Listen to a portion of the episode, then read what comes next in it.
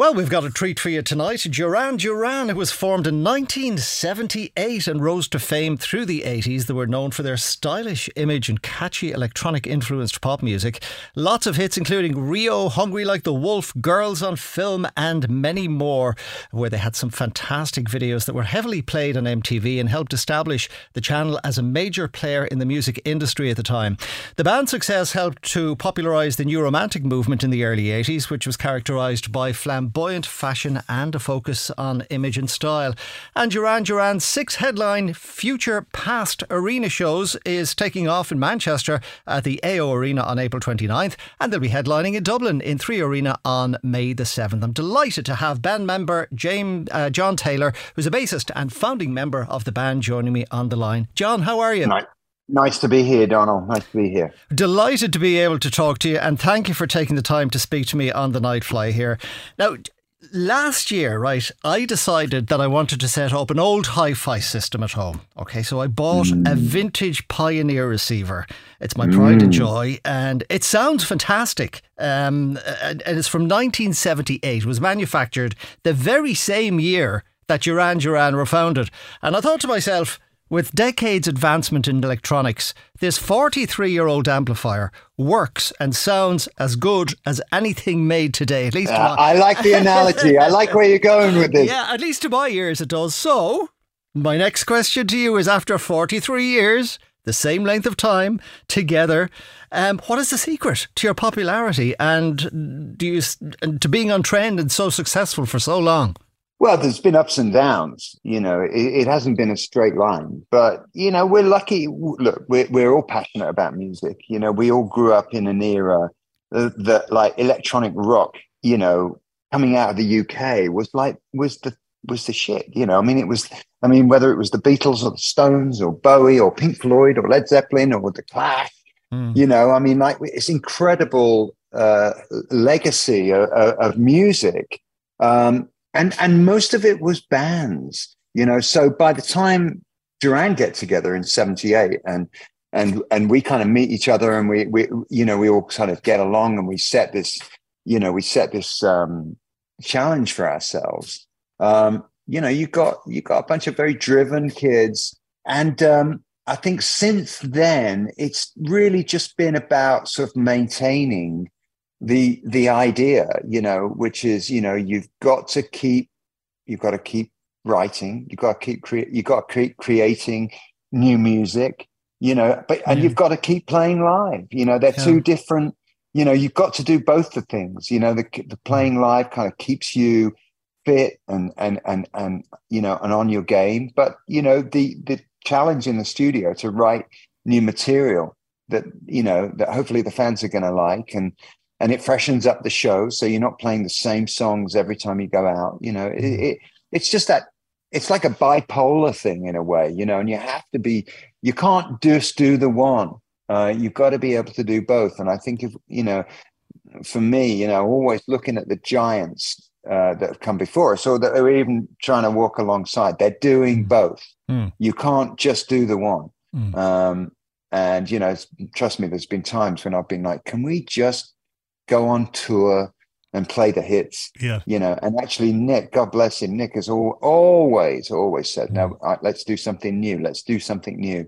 And, uh, and, and, you know, it, they're left brain, right brain things, you know, but you, mm. you've got to do them both. And unfortunately, we've got a team that is up for it and um, and mm. pretty much has always been up for it. You know, funny so, enough, I, I came across recently a very early interview with Mick Jagger from 1962, where the interviewer asked him, this was in 1962, he was probably still a teenager, and the interviewer asked him, Do you think you'll still be doing this when you're 60 and walking with a cane? And he said, Oh, yeah. And all of the audience laughed, right? The audience just burst into laughter. Then they showed a video of him in his mid 70s on stage, as energetic Amazing. as ever, playing to thousands of people. Do you think you you have that vision, had that vision in 1981 when, you know, MTV were banging out the Duran Duran videos and the rise of the new romantics, that you'd still be performing in the 2020s? No, I didn't. I didn't think like that, you know, and I, I and I'm not sure Mick was serious either. You know, I mean, I mean, who, you know, who think who thinks that far ahead? You know, I mean, I I just think like you know, if you're planning 40 years into the future, you know, you're going to be, be a dentist.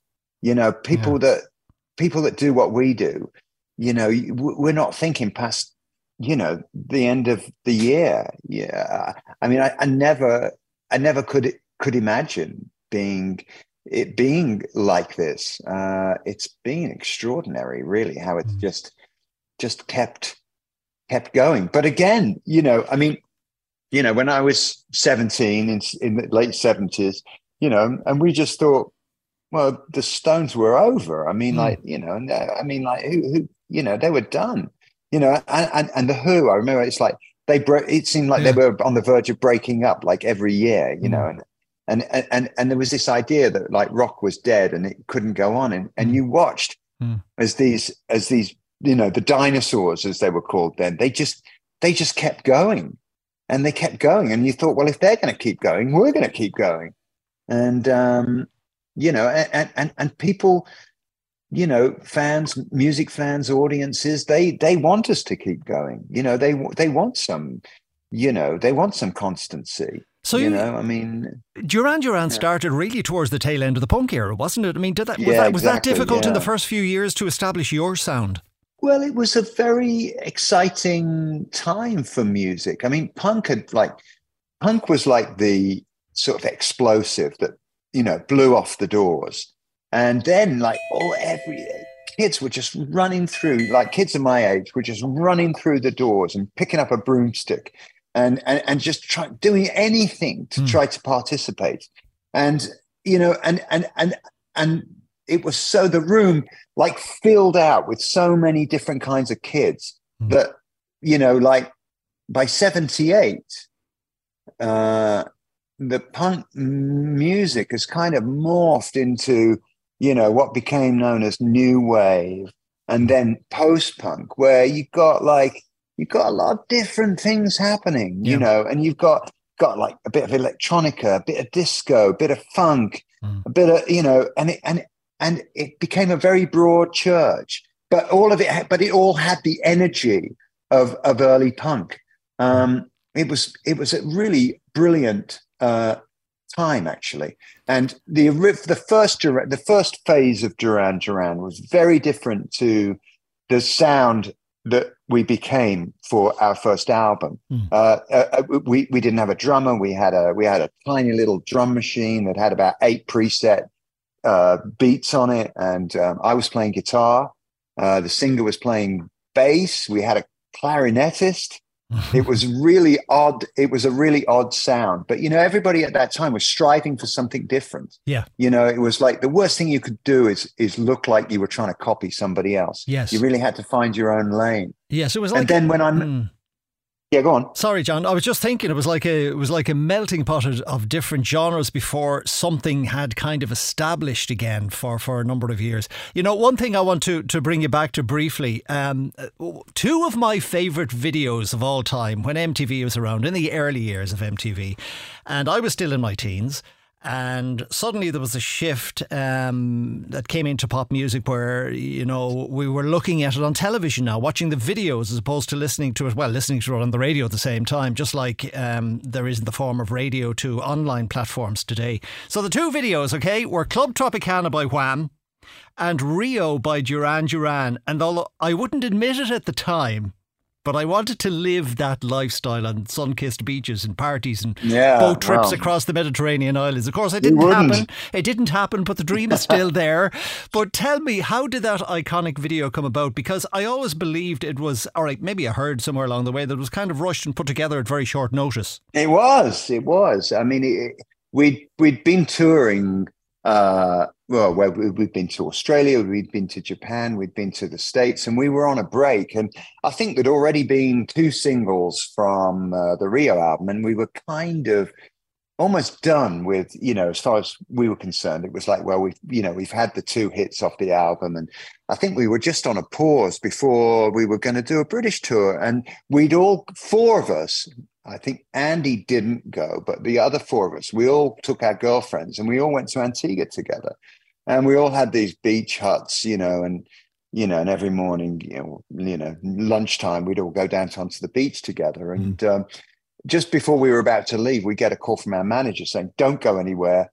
You know, I'm coming out with Andy and a film crew, and we're going to do a, we're going to do a video." Mm. And um, and that's how it came to happen. And and you know, we very quickly kind of you know, fortunately, we you know we had the clothes, and and and our director Russell, you know, very much knew you know what to do and uh, we did uh, yeah we did the rio video and we, we, you know there was another video for uh, waiting for the night boat which was a, which was a much darker song mm. but that's that's kind of a cool video too completely different to rio mm. but um, yeah i mean it was there was this photographer called Cheko Laidman uh, just, I think he was Belgian actually, mm-hmm. and we really loved. He had this book, like a coffee table book called Foxy Lady. Yes, and we use we use that as the style kind of guide for for that for that video and uh, yeah very very camp very kitsch yeah it, um, it was a great quite, it was a great quite video. cool I quite loved cool. it I loved it yeah. I mean and it stood the test of time and and how amazing is it that new generations of music lovers are discovering your music all over again you know yeah. why, why do you think that yeah. is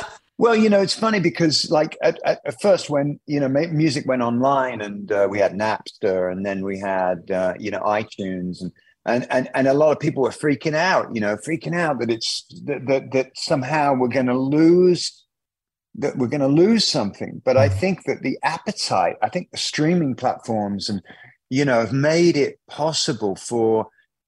I mean, I mean, you know, all I care about is that there are millions of people out there that want to hear music. It doesn't matter whether it's my music or whomever's music. You know, I just want people to have an appetite for music. And I think that, you know, the streaming platforms, you know, and the accessibility of music today, you know, it, it, it it's like if you're into music, it's like the world is your oyster. Mm. We went when you and I were, you know, uh, you know, this is always a dangerous, but when we were kids, you really had to seek out you really had to work quite hard to you know you had to dig deep to to be to be into music and stay on top of your your favorite music. I mean, you'd be lucky if you heard it on radio once, and you know, and you'd have to get your pennies together, and you'd have to go and buy the record, and maybe the local store didn't have it, and blah blah blah blah. It was a mm. process, wasn't it? Yeah. But now it's the opposite of that. You know, you can an album comes out, you've got it, you've got it in your ears, you've got it on your phone. Yes. Uh, yes. You can, you you know, and and I came to see. I remember we went down to South America and we played a Lollapalooza tour, and it was a very mm. young audience. Mm-hmm. And I was watching a band actually. I was watching a band called the XX,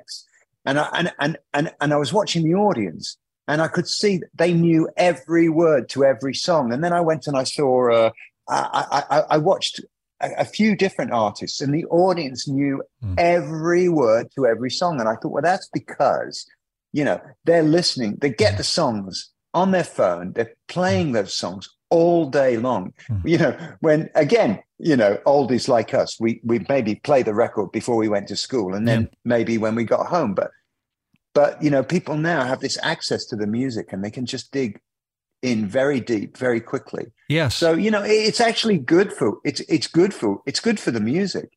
You know? It is. It's that instant accessibility. I mean, everybody carries yeah. around a mobile phone now, and we're living in a mobile world, and you can get anything pretty much you want on demand, whether it's from music to podcast to entertainment to news. It's it's all there for you, and it's it really is. opened up such a big, such a huge world. I mean, I mean, you don't have the curate. You know, I mean, uh, you know, you know, I mean, curators are still really important. Like what you're doing, you know, you still got.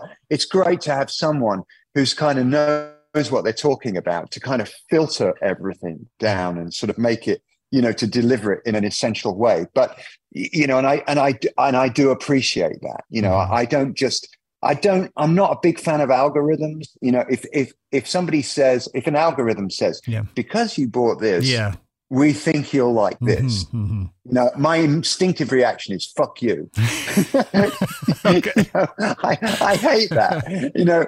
But like, uh, but the as you said, the the accessibility that we can is extraordinary. I mean, mm. in a way, that's what makes curating even more important because there is the access is just you know it knows no bounds today. Absolutely, it's it's absolutely mind-boggling. Well, um, John, thank you very much for talking to us. Uh, the very best of luck with the tour, and we're looking forward to having you over here in Dublin on May the seventh. And may may it go very well for the whole band.